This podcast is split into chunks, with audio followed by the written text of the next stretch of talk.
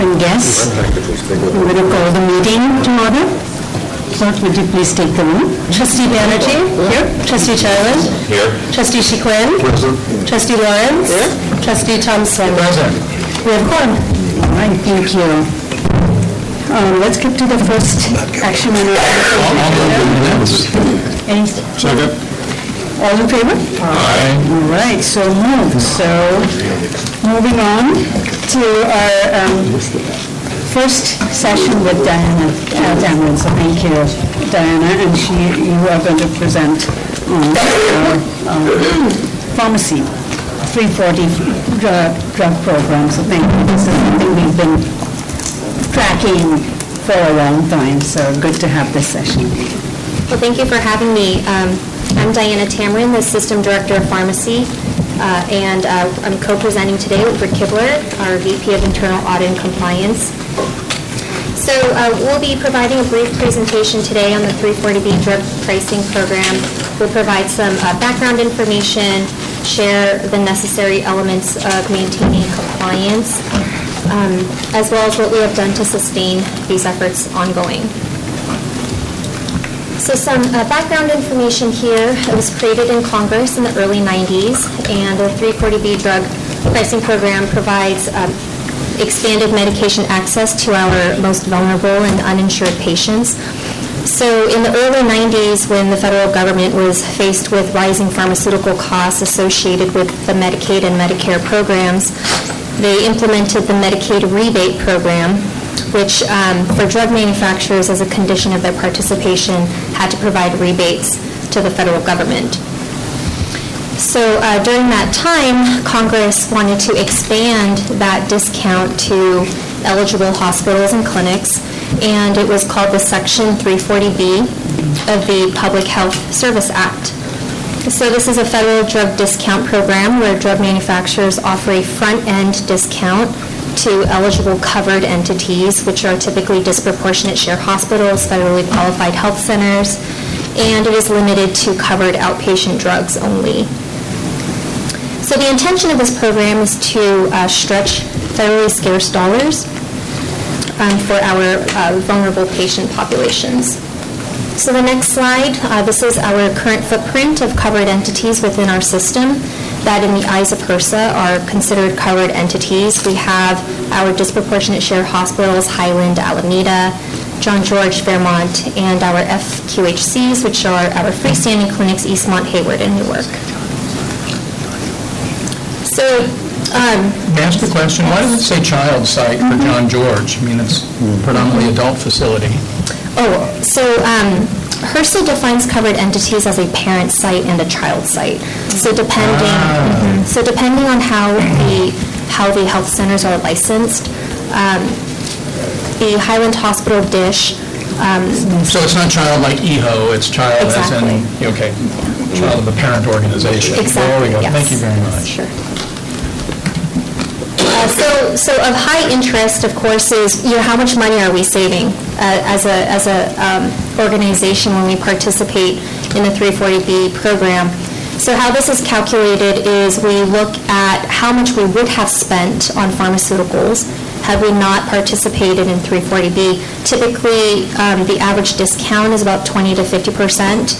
The number of 17.7 million in 340B savings is calculated uh, from looking at our Cardinal, which is our drug wholesaler, the purchases, the prices that we paid versus what we would have paid. We then um, go ahead and uh, minus our expenses, our contract pharmacy costs, which are the CVS pharmacy contracts that we have with our freestanding clinics to provide medications to our health pack population, um, associated technology that's um, necessary to maintain compliance with um, managing drug inventory. Uh, We part- we, uh, belong to 340B Advocacy Group, which um, the America's Essential Hospital sponsors, as, long as, as well as the California Associate, Association of Public Hospitals and large health networks in general. Also, our outpatient pharmacy um, retail operation that we have here on the Highland campus. So the 340B savings minus expenses is about 14.5 million, which um, allows AHS to reinvest in um, providing more comprehensive patient care. So when we look at um, What are some areas of vulnerability that HRSA typically finds in covered entities that participate in 340B are areas such as duplicate discount or diverge- diversion. So as I mentioned earlier, um, that this, the federal government gets rebates from drug manufacturers that participate in Medicaid and Medicare. Well, uh, when covered entities purchase 340B drugs on the front end, there is a potential for a duplicate discount in that if we don't code those claims correctly, that the state would then go and pursue a rebate from the drug manufacturer, and that's when you have a duplicate discount. Another area where um, where there's a vulnerability in general for covered entities is a is diversion, where covered outpatient drugs are provided or administered to individuals who are actually in an inpatient environment.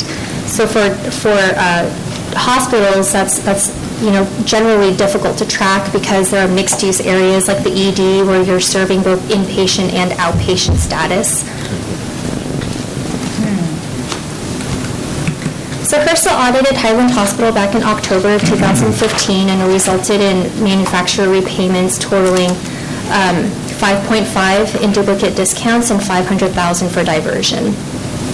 Luckily, we were able to negotiate with the state, and that was reduced to 500,000. Thank you, Rick. And why did that occur? So, So the reason why that occurred was when we looked at diversion, um, uh, in the HCP fourth floor, the cardiology, um, cardiology diagnostic unit where they do echocardiograms and ECGs, there was um, contrast dye that we had purchased on the 340B account and was supposed to be administered in an outpatient environment in the clinic. But what had happened was that the, um, the technicians were pulling the contrast dye and taking the, the diagnostic equipment to the inpatient unit and doing echocardiograms there. And so they were, that's a diversion when you're taking a covered outpatient drug purchased on 340B and then administering it in an inpatient setting. Um, So we, so we we fixed that. The duplicate discounts were due to um, medication billing that did not have a flag on it that would, that would allow the state to see this as um, a medication that was purchased on 340B. So when that modifier wasn't there, the state would then go directly to the drug manufacturer and ask for that rebate. And so So it this was is a the issue. thing. so that was just kind of sloppy work? Is Well, that So this is what we've been talking about uh, for the last couple of years, because I've been doing the negotiations, trying to get each manufacturer to go back and get credits from uh, the state instead of pursuing uh, monetary payments from us.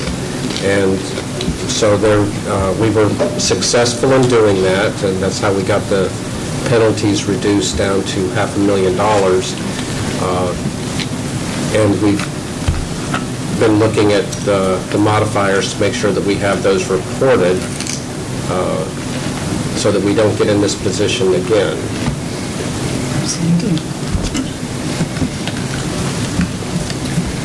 So what we've done um, is we've created a 340B oversight committee that um, had not existed previously, and this was created to provide accountability measures for our organization to meet HRSA criteria. We continuously monitor very complex program parameters, and I've included some here for you. Um, I'll go ahead and, and highlight just a couple. So adherence to the GPO prohibition. What, what we have found is What's GPO? GPO is group General purchasing. Right. Yeah, exactly.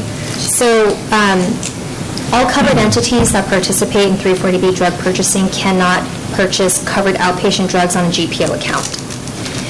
So um, typically, if you're a pharmacy buyer and you log into, you know, your drug purchasing website and you see two prices, you're going to pick the cheapest one, right? You just want to buy what's cheap.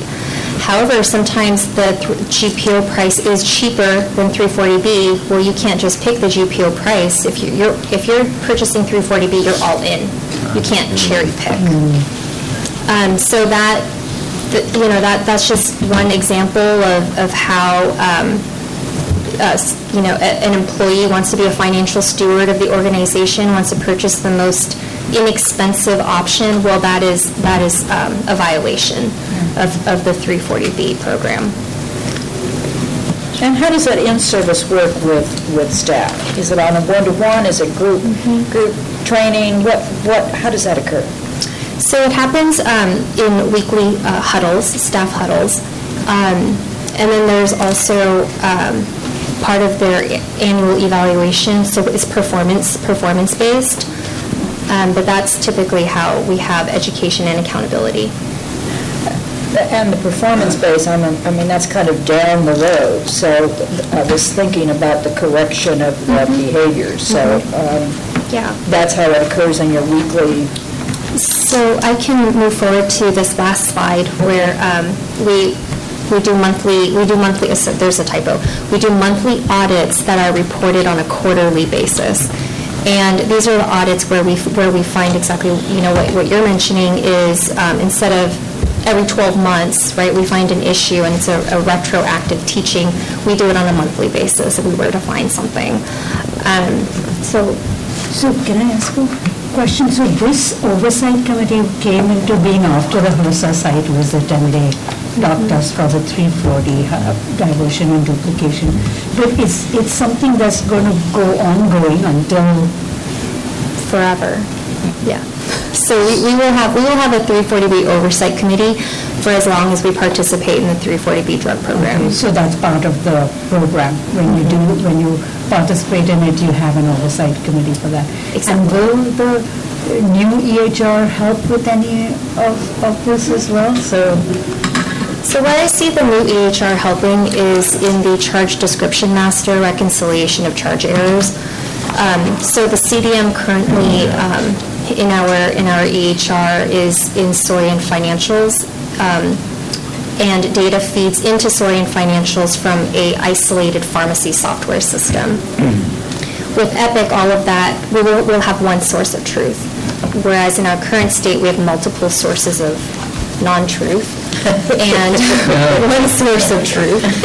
And there's a very manual process to, to link all of it together. Um, And that's where we have found that there's, there's highest, uh, highest probability of it breaking down, right? Uh, Because we're relying on this very manual process. With Epic, we're seeing, we're going to um, anticipate that there will be less of that. Thank you. You want to go back to the committee structure? Yeah, sure. So the committee structure, um, I just wanted to point it out that this is, this is a collaborative effort. Um, Our executive sponsor is Luis Fonseca.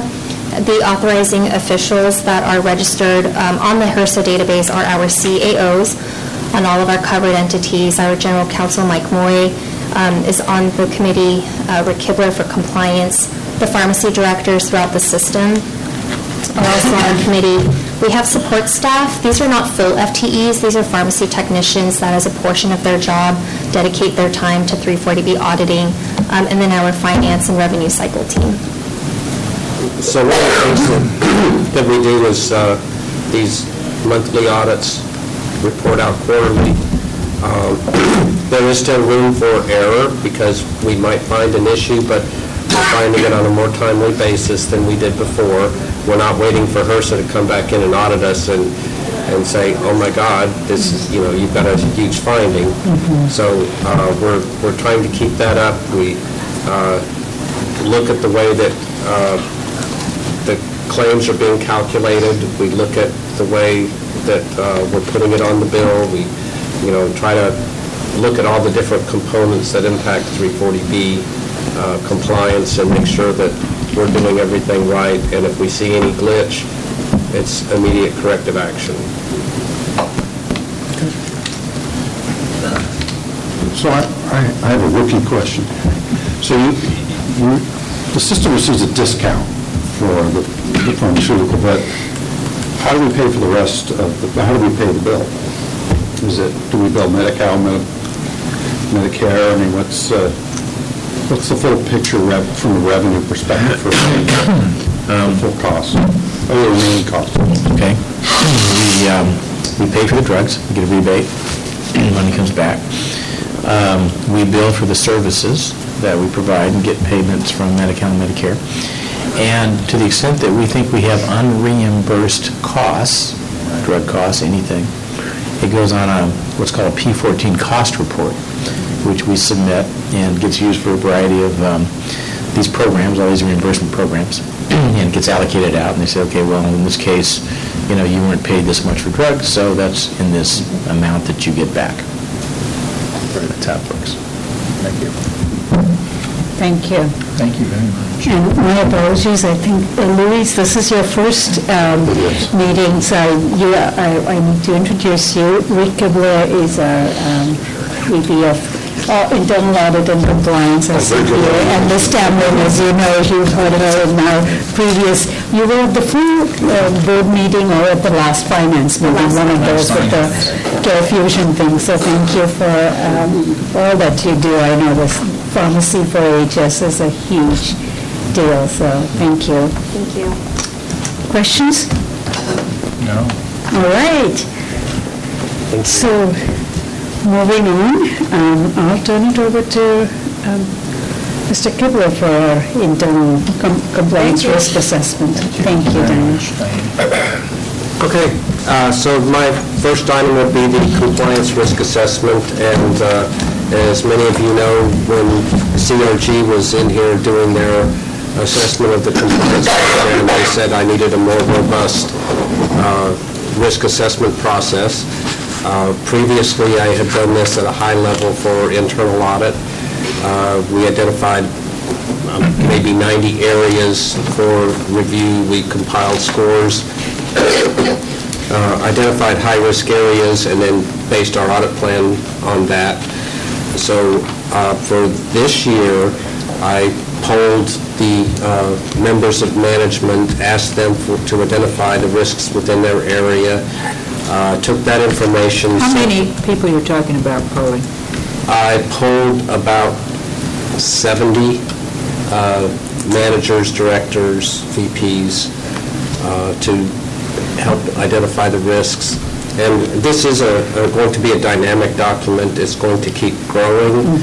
Um, But then I supplemented what they gave me with uh, uh, professional publications that I found that identified other potential risks and put them on there and and evaluated all those. And I've given you the formula that I used with the impact the frequency minus the mitigating controls uh, equals a total risk score. And so within each one of those, I had a number of factors that uh, came up with that total score. You know, could could I, know- I I didn't understand, um, I understand how you calculated and gave it a score, but a risk about what? Patient safety, finance, a risk about what? compliance is what I'm looking for. Are we going to, is there a potential risk that we're going to be in If violation? we're going to be of- dinged on something? Of a law or regulation? Okay. So, Or Michelle, we're going to have a risk of financial impact because we do something wrong? yeah, at at QPSC, we heard Dr. uh, Hussain and their talk about safety and the fall and compliance. Adrian was right, there. right. So when it's patient quality and safety and all of that, compliance goes into the VP of quality. But when it's a financial, regulatory, that kind of risk that the organization faces, then it's under the purview of um, Mr. Kibler. So, We are out of compliance for regulations. Uh, And those guys even do the accreditation, right? Like the VP quality to maintain that our accreditation and all of that. But we do more financial risks. Okay. Legal and financial. When you're scoring, do you take into account the OIG work plan? Your- Does that increase the risk factor if the OIG is looking at something in any particular year? uh, it could, because if they're concerned about it, then I have to be more concerned. Yeah. and uh, would elevate that a little bit, uh, because if they think that there's problems in this area, then, yeah, you know, we might have those kind of problems too. Or they might be coming around looking at, right? Yes, and we don't like them here. So, based on Those nice people. on my uh, polling of management and identification of risks on my own, I came up with 212 different uh, potential risks and did the evaluation on each of those. And uh, I arbitrarily decided that if you're under 100, you're low risk, if you're under 200, you're medium risk, And If you're over two- 200 or over, you're a potential high risk. Now, there was nothing magic in that formula. It was uh, a cutoff, and it could be, you know, moved up or down depending on what I see as I start going through some of those areas. And, you know, next year it could change and maybe 180 is a high risk, or it might be even 220, but it's kind of an arbitrary decision on my part. Uh, But I've identified 30 areas that were considered high risk based on my evaluation, and I will be uh, selecting some of those for audit, uh, that, for my audit plan for uh, presentation at the June meeting. Going, asking about Epic, right, which is, of course, number one on the list, right? Aren't there a number of things under that Epic implementation that, that you're going to have to be looking at? Yes. But at this point, it's just kind of the whole thing, how are they planning it out, what are they going to do? And it's my understanding that uh, it's going to be pretty much out of the box. There's not going to be a lot of customization, which is is what I think really hurt us on the Soarian financial implementation, is that we took the canned package and then we customized it to suit our needs, and some of those things we didn't do well on. Uh, But aren't there a set of expectations that that Kaiser has as well? And should they be part of kind of what you're looking at, that we're meeting the expectations of Kaiser? They're not necessarily regulatory in that sense, and they are, those, those uh, expectations, as I mentioned before, they come directly out of the plan with Epic. Yeah. um, For the most part, in terms of the schedule um, on which we will uh, complete various phases of the project, so. um, So that it's more on the plan than what, what we put in the uh, agreement with Kaiser. so. And that should- certainly would be considered if I was doing a review in Epic, that I would look at Our those meeting. expectations and see that how we're meeting them. What's the difference between a real bed and a virtual bed? A real bed actually exists, a virtual bed is, uh, uh, yeah, it's... What? Uh, It's in the computer.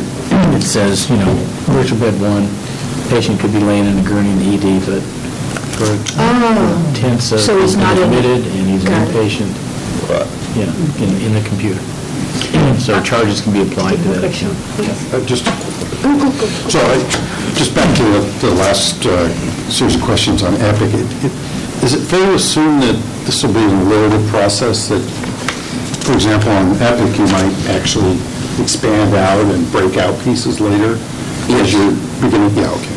Yes, uh, so this is what I know at, at this point in time. Right. And as I learn more, and, and one of the things that I'm doing, uh, we have the Leadership Academy Compliance Skills Lab, uh, three and a half hour session to train all supervisors and above in uh, compliance issues. Uh, And one of the homework assignments is that I ask each one of those people to bring in the top three to five risks within their area, and we compile them during the uh, course, and then I come back and look to see if any of them are new things that I haven't identified already. And uh, it, it, I've, I actually have supplemented the list from the first two skill labs that we did. And so I can, I will continue that exercise, uh, try to identify more potential risks. And as I learn more about Epic, then it might be broken down. Uh, When I reviewed this with uh, senior management, uh, there was a thought that I should break it down between Epic financials and Epic clinicals. And I actually did the scoring, and they came out the same, so I was like, no, I'm not doing that. Uh, to but me. Yes, it it will expand.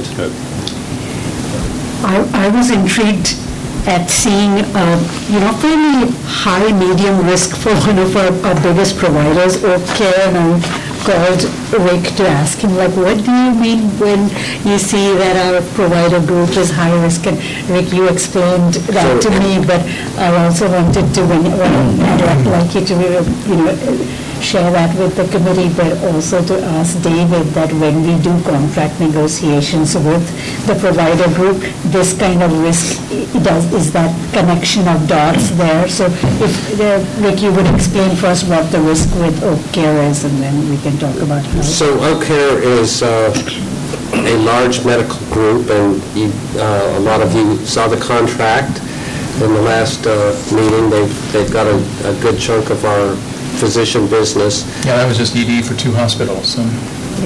and, you know, plus the work that they're doing here at at Highland and the ED and GME program, and, and uh, there's a number of potential issues with that group, uh, or with any doctor group, that uh, potential Stark violations or uh, potential kickback uh, issues, uh, financial control issues. So I put them on there and evaluated that to see if it was something that should be considered for additional audit uh, versus just uh, ongoing work. So such as financial issues such as, give us an example. Um, Obviously, we do a projection on what the performance is. We have um, uh, invoicing, requirements for proper invoicing, so we can review. Um, You know, we have uh, controls over amendments, adjustments, additions to the contract when new providers come on. So additionally, in the past, we had some uh, issues with them following AHS policies and practices and for reimbursement of uh, expenses and that type of thing. So it's one of those things that we need to keep our eye on, but You have to Yeah, and just to be clear, you know, it says Oak Care on here, but this, you know, any large group of medical providers, basically it's the same sort of risk that you're talking about. And it has nothing to do with that particular organization uh, or necessarily the way that organization operates. Whenever you have this many providers providing services to you, you're going to have potential stark, anti-kickback, false claim, uh, false claim act issues that present risks. And the degree of the risk is simply the scope of the services they provide and the opportunities that you have to exert control over them. So, you know, with, so this is not peculiar to Oak Care. There may be some aspects that are peculiar to Oak Care based upon uh, our past uh, experience with them. But as a practical matter, this is more about the fact of our obligation I see. to understand this relationship and that it does present a special set of risks for us to deal with. And because they, the volume of um, docs is so large that the, it- that it- it it shows up. So when, we- when we do contracts, contract negotiations with them, and like, do they see like past history of where they've charged us, you know, like X number of your docs, like overcharge us for this, or do have kickbacks um, and things, and so we expect AHP Yeah, I mean, first of all, most of the contract negotiations are actually conducted by Dr. Jamaluddin uh, and/or his his designee. Um, Contracting actually reports to legal. Uh, It's, the process is designed to uh, encompass both financial oversight and legal oversight, but we may not be directly involved. And there's a variety of um, reports that we use. Typically, you you want to get a fair market value, and that would be shared with them to get the parties on the same page with what the market is. Yeah, it's just that it's not the intention, but they've been here for so long and they do things a certain way.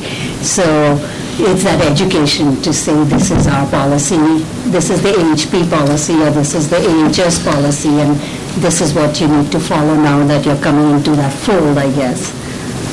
Well, I, I do believe that that was a significant uh, element of the contract negotiation this time, and just, you know, reflect back on the reports that um, Dr. Jamaluddin and uh, Ms. Avila had given, uh, describing it, you know, they essentially, you know, reset the dial with Oak Care in the course of this negotiation with regard to performance expectations uh, in particular, and I believe they actually had a full-day retreat to talk about those standards, so. Thank you. And f- for fair market value, are you using just like an AMGA or an MGMA to Uh, to no, determine so- compensation and then, Some of it I can't- So there's a couple different ways we do fair market valuations. Um, It depends on the position and the, the level of potential complexity. Uh, We do have access to MGMA, da- the MGMA database, excuse me, in the MD uh, Ranger, and those are essentially databases of physician compensation paid throughout the country for various service lines, um, and then the associated benefits. So in some instances, uh, we may do the analysis our own, on our own using those uh, databases. Uh, The majority of the FMVs are conducted uh, through a program that we've purchased through Carnahan Group. Um, And essentially, it's an electronic process where we uh, plug in data related to potential hires. So this would include, you know, the service, uh, the number of hours expected to work, the number of call hours, benefits, you know, things that all go into what's going to comprise the compensation. Um, That program essentially conducts an analysis, and that analysis is based upon every database that they have access to that provides that information. And then they uh, give us a opinion as to whether or not there's a, um, uh, it- an issue regarding the proposed compensation for the opinion. And essentially, uh, it's all automated, uh, at least in the initial phases, and uh, there's essentially three levels of opinion uh, that you get. And uh, the first level basically is, you know, there's no FMV issue here. Um, There's a second level that if there are potential issues, meaning that you might have a piece of the compensation which is out of line or something that might present a problem, it will flag that for you and give you a su- suggested solution.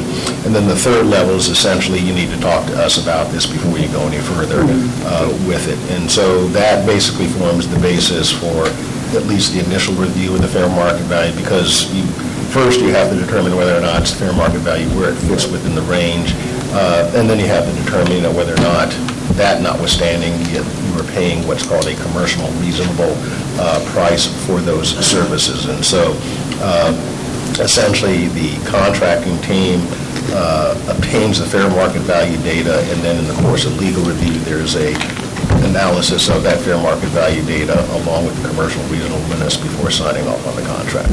Got it. Good, thank you.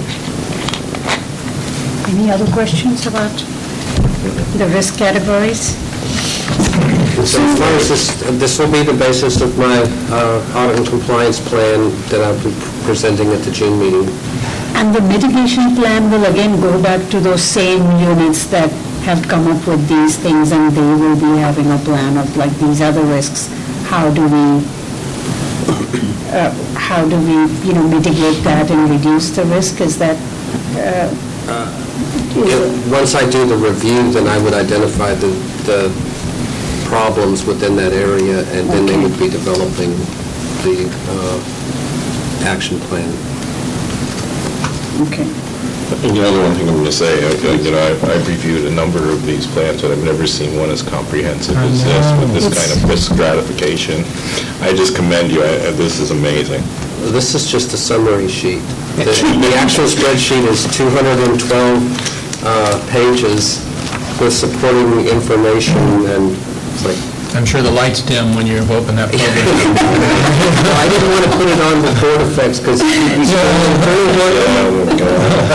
It's, it's an amazing document, is really is, I commend you. Very thorough. Thank you, Ray. Okay, I think he needs a life, he needs to get a life. so, No, no, no. you want to see it? No, no, I think you ought to get a life. Uh, Okay, so the next item was the uh, charter, and we had talked about this at the last meeting. I had made some uh, uh, edits to it, and then I got some additional edits uh, from the committee. And so on page 29 of the package is the uh, final edited version. I'll certainly move the, One second. We have some So- questions yes, too. yeah, I'm just giving you. Yeah, yeah, good, good. No, that's great. Um, So there was one change that I was going to recommend to the uh, charter as it was written, and that would be under 3.1, uh, the second paragraph, the VP Internal Audit Corporate Compliance Officer, uh, blah, blah, blah, should report directly to the CEO. Uh, So actually, it should say, I would report directly to the board and administratively Correct. to somebody. Yeah, And we've had some discussions about whether that should be CEO or uh, general counsel as it is currently. And so I think this committee, in a couple of times, have suggested that we move it to the CEO as an adoption of a best practice. Yeah. Yep. So that we are in agreement with. So we say report directly to the board and administratively to the CEO. To the Board Audit and Compliance Committee. To the Board And Audit. administratively to the CEO. Yeah, I- yeah, and I will just point out, I'm not you know, disagreeing with that, but the, uh, I think that what that reflects is the guidance from the Office of the uh, Inspector General and their preference that the uh, compliance officer uh, report directly to the board uh, and have that unfettered access. You know, I, I just returned from a conference. There were 42 general counsels at the conference.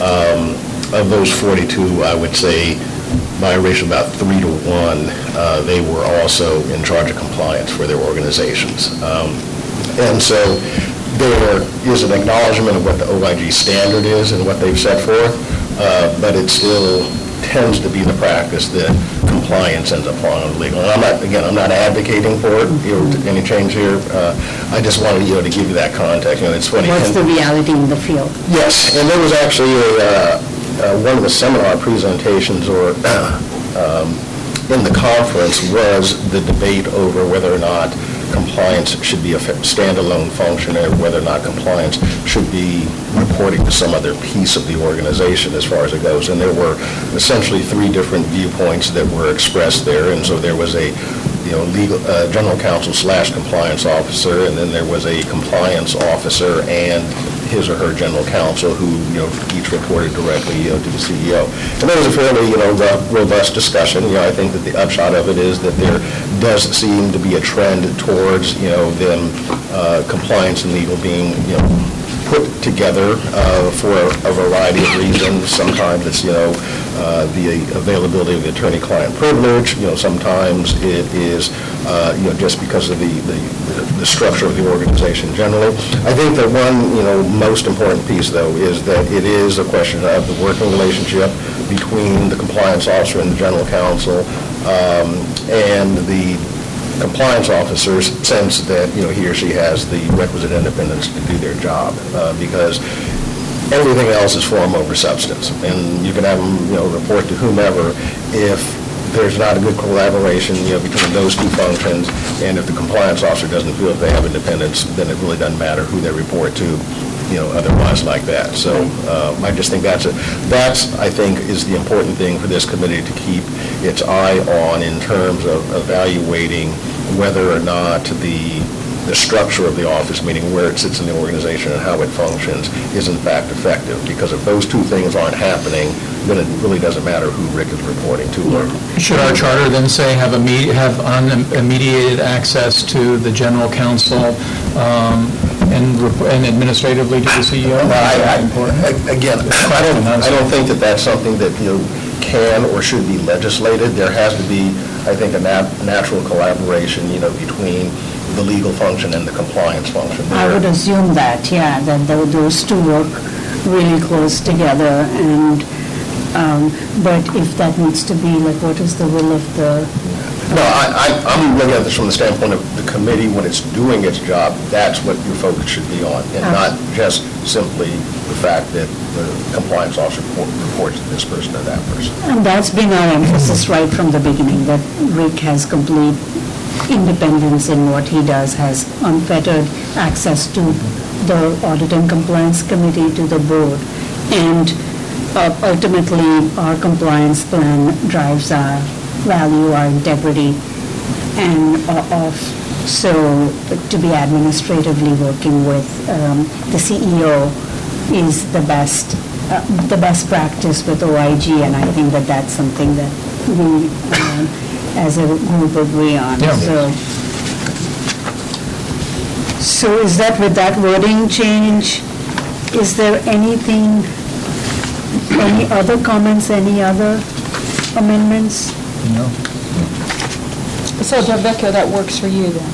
Yeah, I, I mean, I- Rick is, excuse me, uh, we started in December as a, in the last meeting uh, uh, suggested uh, we do our one-on-ones. He comes to our executive leadership team meeting. Uh, He, the only difference is now I need to now do his performance appraisal as- in conjunction with you all, and also manage, I guess, or oversee his performance of leading his team, which is not things that I currently do. So if this is the will of the group, I, I don't intend to, to to fight it. I have no issue with it. And the process remains the same, you all just, you know, as you're meeting on a monthly basis, you do.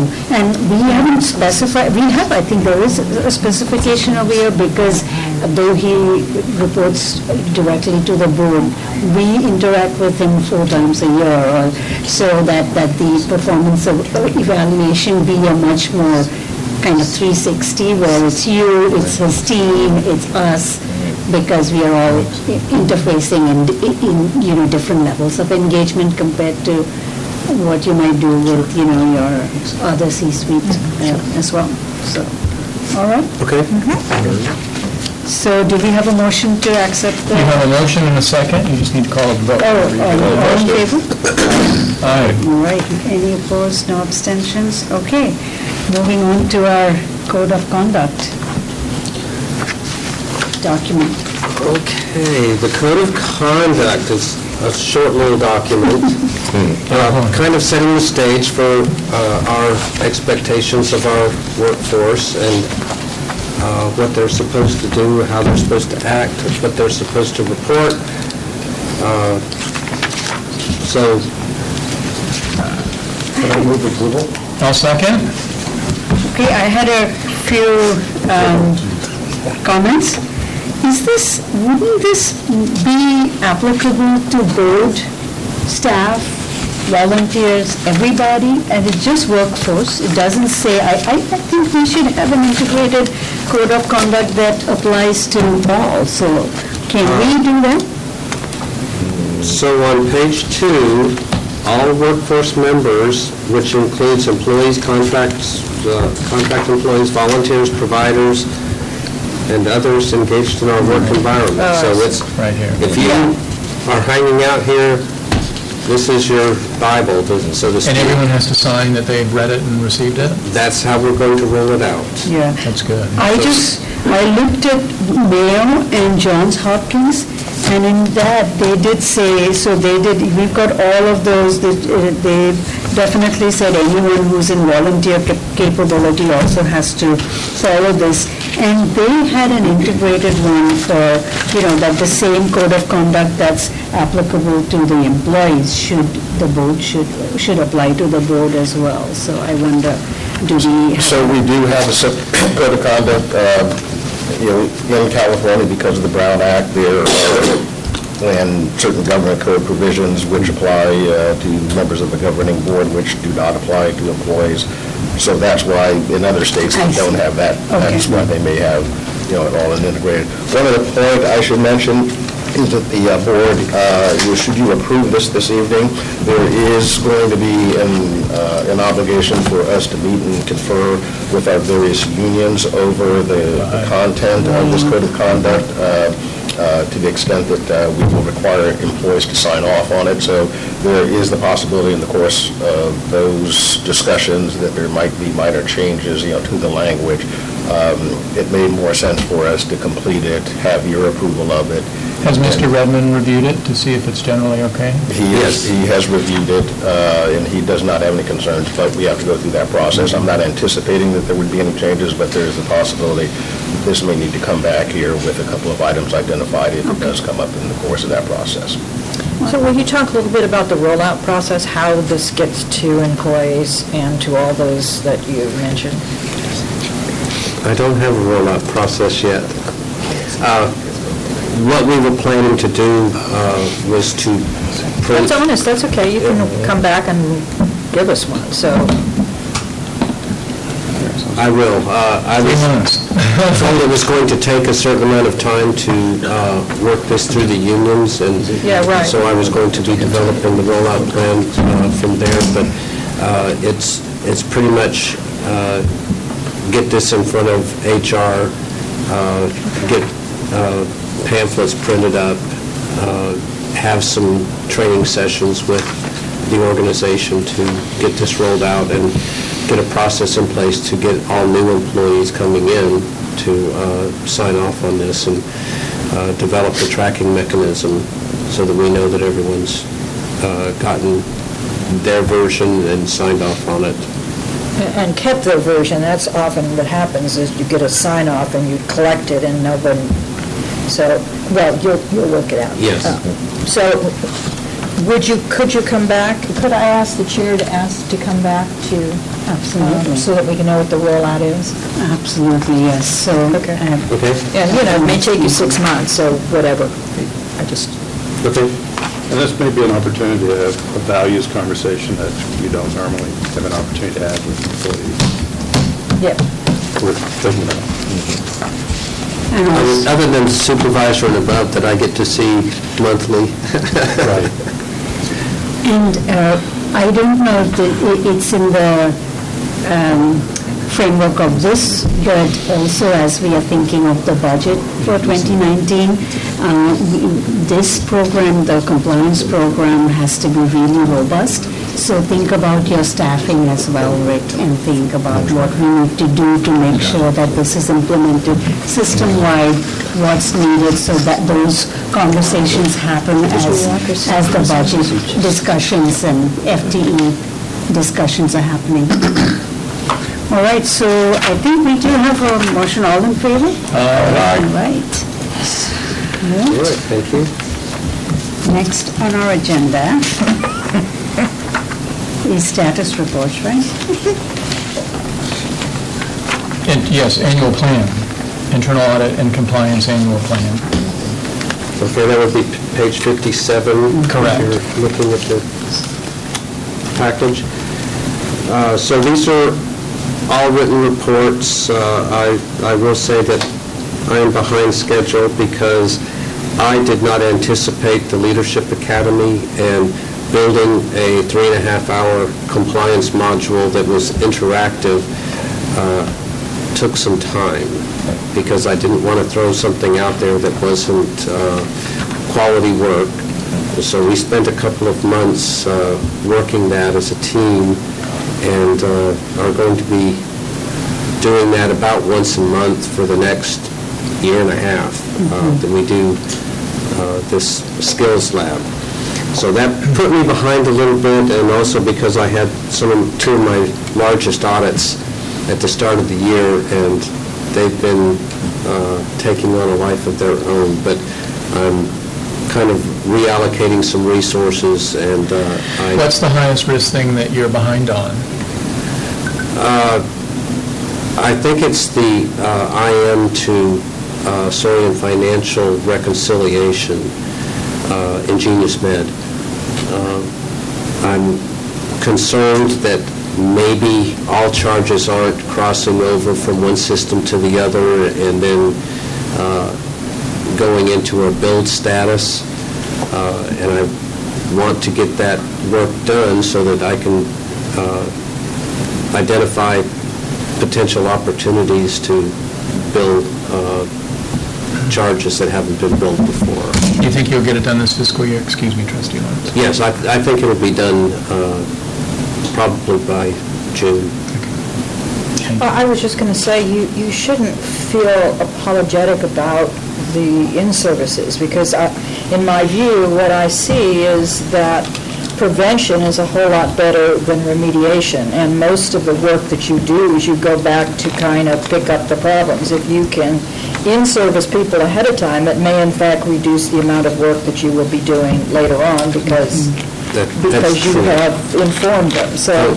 It didn't take a lot of convincing when HR approached me and asked me to develop the skills lab. It was an opportunity that I couldn't pass up. I think so, too. Yeah. I think It's it's... it's a chance to do live training to all of management. Yeah. Uh, So it's it's worth my while. I, I would say too that those academies, I think, have been really something that we ought to give a lot of kudos to, and those things have been going on. So just- Ton- Tony and his team uh, uh, Yep. uh, led it, and it has been very well received. Uh, But I would, uh, for the sake of the current discussion, point out that uh, Rick, after he did his first lab, uh, told me that uh, folks told him that it was the highest, or the best uh, um, a session they had had, and I had a hard time believing it. Uh, So I, so, so I I validated it, and, uh, and they, then it- I, I said, is that true? And they were like, no, no, no, it really was, he did an excellent job, and they really enjoyed it, so he's, he's, he's very well uh, regarded. I, not, not because of Rick, I thought Rick would do a great job, but I was like, you were telling me that they said compliance was the best session they had. We tried to make it not boring, but difficult. He did a good job, he did a great job. I mean, if we can make compliance fund, that's the job well done. Yes, you need to come to my bank. Quick. All right. That competition, David. Uh, So the rest of these things in here, were there any questions on the other written reports? They have the follow-up items, the, uh, On the penetration, penetration testing, um, you would think that this chief information, or chief technology officer doesn't actually do the testing, so the fact that we're in transition of the CTO, I'm just curious why it's been postponed nine months. So I'm actually working with IT on that. Uh, The new CIO has uh, had some additional ideas on how we can mitigate that much earlier, and uh, are- he's trying to develop a plan with uh, uh, Nick Velosin to uh, take some corrective action, get the uh, software updated. There was a a finding, one of the top three, the Windows Server unsupported. Uh, If they upgrade that to a more modern version that is supported, it eliminates a whole bunch of these other uh, items. And so he's trying to get that done, and hopefully it will be in place by the time we meet next time. So just a point of correction, we're, we're- the CTO is not in transition, it's the same person. I I used the wrong... Yeah, the CI Thank. CIO is, and and as uh, Rick uh, pointed out, um, um, the, the um, the sort of presumed solution to this was a longer-term uh, transition for the, the particular um, application that we use that's uh, most vulnerable, and uh, uh, while that's likely to proceed, uh, it it is still a slight chance it will not, and so my admonition with, with Rick's support was that they find a solution sooner, and as he mentioned, they are working on something, they've actually even contacted the guy who developed or has managed that software, who had since retired from the organization, we still use it, uh, to get the uh, access to it, to actually make some of the changes that we may need to make to it sooner. Okay. I I had a question on the HIPAA walkthrough assessments, and um, anyone else had any questions? I, So, I did on HIPAA too, but I'll I'll wait until you have so those were done, you did the walkthrough last October, right? So I can imagine like some of those, those badge readers or the key or the locks and things were back ordered or need a little bit of time. But I was just wondering, like some of the low hanging things like screens and easy things, like why do we still have them until June of 2018 to be done, privacy screens and things So like the that? privacy screens uh, initially was reported as complete, and then I did some follow-up work, and what I found was that they did put privacy screens on a number of uh, computers, but there were still other computers that were public-facing that didn't have them. Okay. And so I said, okay, no, you're not done. And uh, we went back to the drawing board, and then they've got to order things and and get these implemented. So it's, I I was pushing back on these dates, but this is the date that I've been given so far. And I'm Okay. pushing for corrective action on all of these items. Okay. Uh, Some of the other ones, like uh, programming the uh, print uh, Printer. printers, fax machines, so that we don't misdial a number, uh, requires some IT assistance, or I I recommended that they go to these uh, print stations where you have to scan your bag and a badge in order to print a document, instead of printing things and letting them sit there on the printer all day. Uh, But then, sometimes that's going to require upgrading a printer, because Right. the, some of the older ones don't accommodate that. We have newer ones and they don't accommodate it. and- So we're trying to go work through all those logistics. uh, in in conjunction with IT and with facilities management, uh, that we're trying to implement some uh, short-term solutions to mitigate the issues uh, as we go. Okay. Thank you. So, for instance, the privacy screens, they implemented the white noise in some areas, so it it deadens the sound and it doesn't carry as much, but we still don't have the barriers between uh, the workstations. And and that's actually, I think, the question I was going to have. What is the redesign of the registration area? What, what does that include? Well, so... I mean, I've seen the, it's the old style counter. Right now, it's like, sit- like Dave and I sitting here at this Right. table, and we're both talking about our medical issues, and we're out in the open, and so we can start communicating about it with each other. Uh, What I'm asking them to do is put up some kind of a privacy panel, Right. so that uh, we're not shoulder to shoulder and and sharing our ideas. And in some cases, it's kind of like when you go to the pharmacy and they say, stand back here for privacy. right, right. Uh, Implement some kind of a line so that people aren't crowding up next to each other. And in some of the areas that we went in, it was just kind of chaotic. and Just one really long counter, and everybody just went up to the counter at the same Yeah. time, and, yeah. And they're all screaming about their medical information at once. And it's like, no, that's not the way it should work. Right, yeah. I- And I know a number of organizations that kind of went overboard in that too, but I mean, I think there are some simpler solutions, and I think you're, you're hitting upon them, yeah. It doesn't have to be a private room, but at least, you know, give them a privacy curtain, a- a code of silence or something. Uh, Little dividers, dividers. The illusion of privacy. Yes. You know, you know, when I read this one, I thought, I wonder if, um, so- just philosophically around compliance, ideally, you want to get the people who are there every day in that space thinking about HIPAA and, and other issues. So I'm wondering if you have any sense of where the management there has changed the way they're working. Because I look at these, go, some of these are like pretty common sense. There's obviously not been thinking within that space about this. So in some cases, I think uh, they never gave it a thought. They were so busy with their day-to-day activities that it just didn't dawn on them. And then when we did the walkthrough and started pointing these things out, they're like, whoa, oh, okay, I should have recognized that. Uh, So we did the audit in October, and in November during Compliance Week, uh, one of my uh, compliance staff and I walked, did a walkthrough at uh, some of the freestanding facilities, and he was the one that did the uh, HIPAA assessment, and several people in management stopped him and said, when are you coming back? We want you to do a follow-up and see that we're improving. And so they're, they're starting to think about these things and having the Leadership Academy and pointing these things out. I think that's been a real Really godsend, real emphasized it. godsend for the organization. Yeah, and the people I talked to at the academy, you know, they were really so appreciative and said this is the first time that they have been able to really do this kind of stuff. So I, I really commend you for putting that together. Right. So are there any other questions about the follow-up things? No? And again, I, I have the uh, compliance assessment report recommendations from CRG and uh, making progress.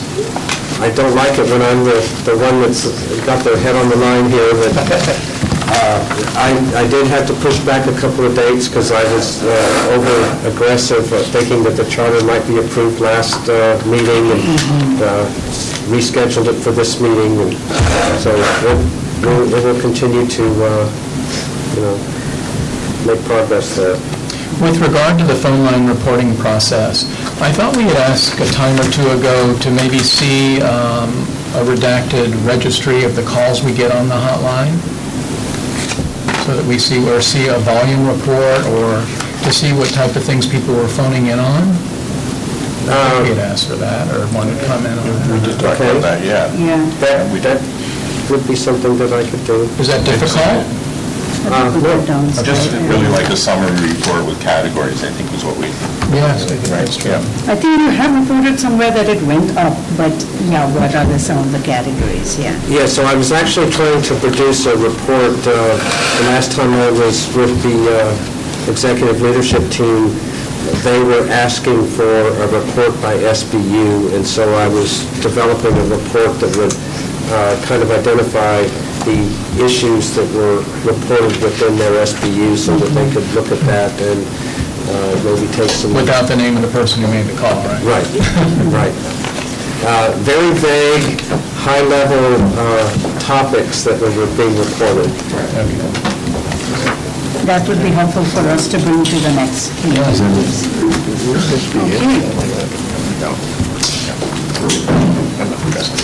Okay. And the compliance program report. No, any questions on that one? How serious is the multiple stolen prescription pads?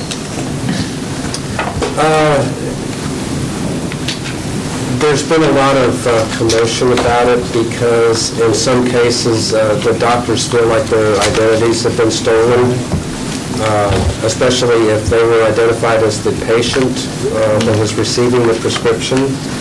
Uh, We've, we've actually taken some steps to uh, secure those prescription pads during the day because in some cases, they were being left in uh, open cubby holes or laying on a countertop, or or they walk around with them in their pocket and they fall out. I mean, things happened. Uh, So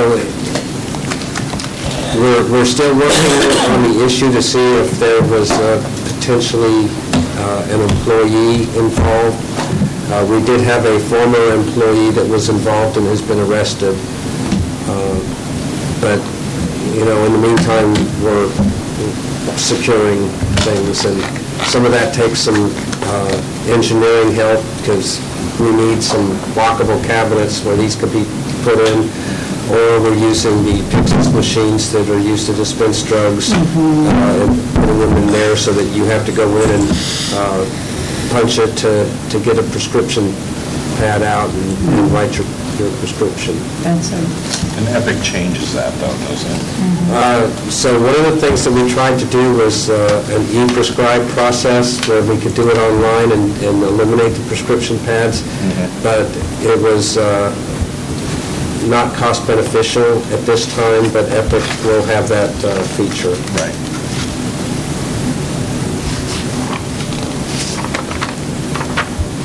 And Missing pads require a disclosure to the federal government, doesn't it? What, the uh, prescription pads? Yeah, Yes. Uh, So that was one of the things that we found out when we started looking into this is, yeah, I I lost one. Well, did you report it? Right. Well, no, do I have to? Yes. Can you report it for me? No, you have to do that. So, I mean, we have uh, set up a whole process for how they're going to do the reporting to Cures, and uh, we've actually been working with uh, some of the Cures staff to uh, identify additional pads that uh, appeared to be fraudulent, that are prescriptions that were, you know, that we didn't even know had been stolen. So, uh, yeah, it's, it's an ongoing thing, but uh, I don't see it real bad, especially now that we've kind of controlled the source. Good. All right, any other questions? Calendar. I think um, we do have that, and uh, we talked about having at least one or maybe even two educational sessions for the full board and um, a year. um, And I know that the next few uh, months of the full board meeting are going to be very much taken up with the, the- with the budget. But if we can plan, because we meet next June, but if we can plan, I, I think it would be really helpful for the full board if they got the compliance uh, assessment plan that you have, like, you- so, um, just a high-level compliance program assessment recommendations and our action plan for what, do you think that could be a, a good one for the board? Well, you could talk to Joe, I don't know what, what Joe and Delvecchio talked about relative to the, to the retreat, Retreat. but you might make it as, you know, one session or one hour a part of the retreat, so that's a possibility.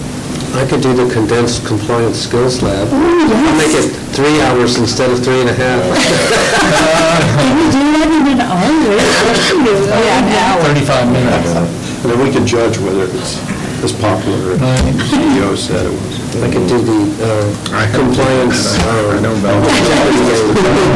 So the retreat is a good idea, I say there for two days and maybe one- a day and a half, we could squeeze in something on internal audit compliance during that, uh, Mr. Finley. I'll ask him. And with Joe, I will speak with Joe. So actually, I'm, I'm uh, in the process of redoing the uh, compliance module for uh, corporate competencies that all employees are required to take every year, and I'm trying to cut it down right now, it's about 100 slides. Oh, God. Lots of, uh, you know, few words, lots of white space, Uh, but I'm trying to do a condensed version, so there's probably something that I could do that would be less than an hour. Okay, yeah. Last time, I think we did the seven OIG things, and that was really good. One, I think in 20, not 2017, but in 2016, but Mhm. this kind of a module would be helpful. So, I think that's it. We do, do we have any request for public comment? We do not. All right. I'll move. A Second? Any other um, comments from Mr. VP, Mr. Giblin? Are we, anything that you want to let the audit um, committee know, or are we good to go? I think we're good. All right, so adjourned. Thank you all. I'm disappointed I can't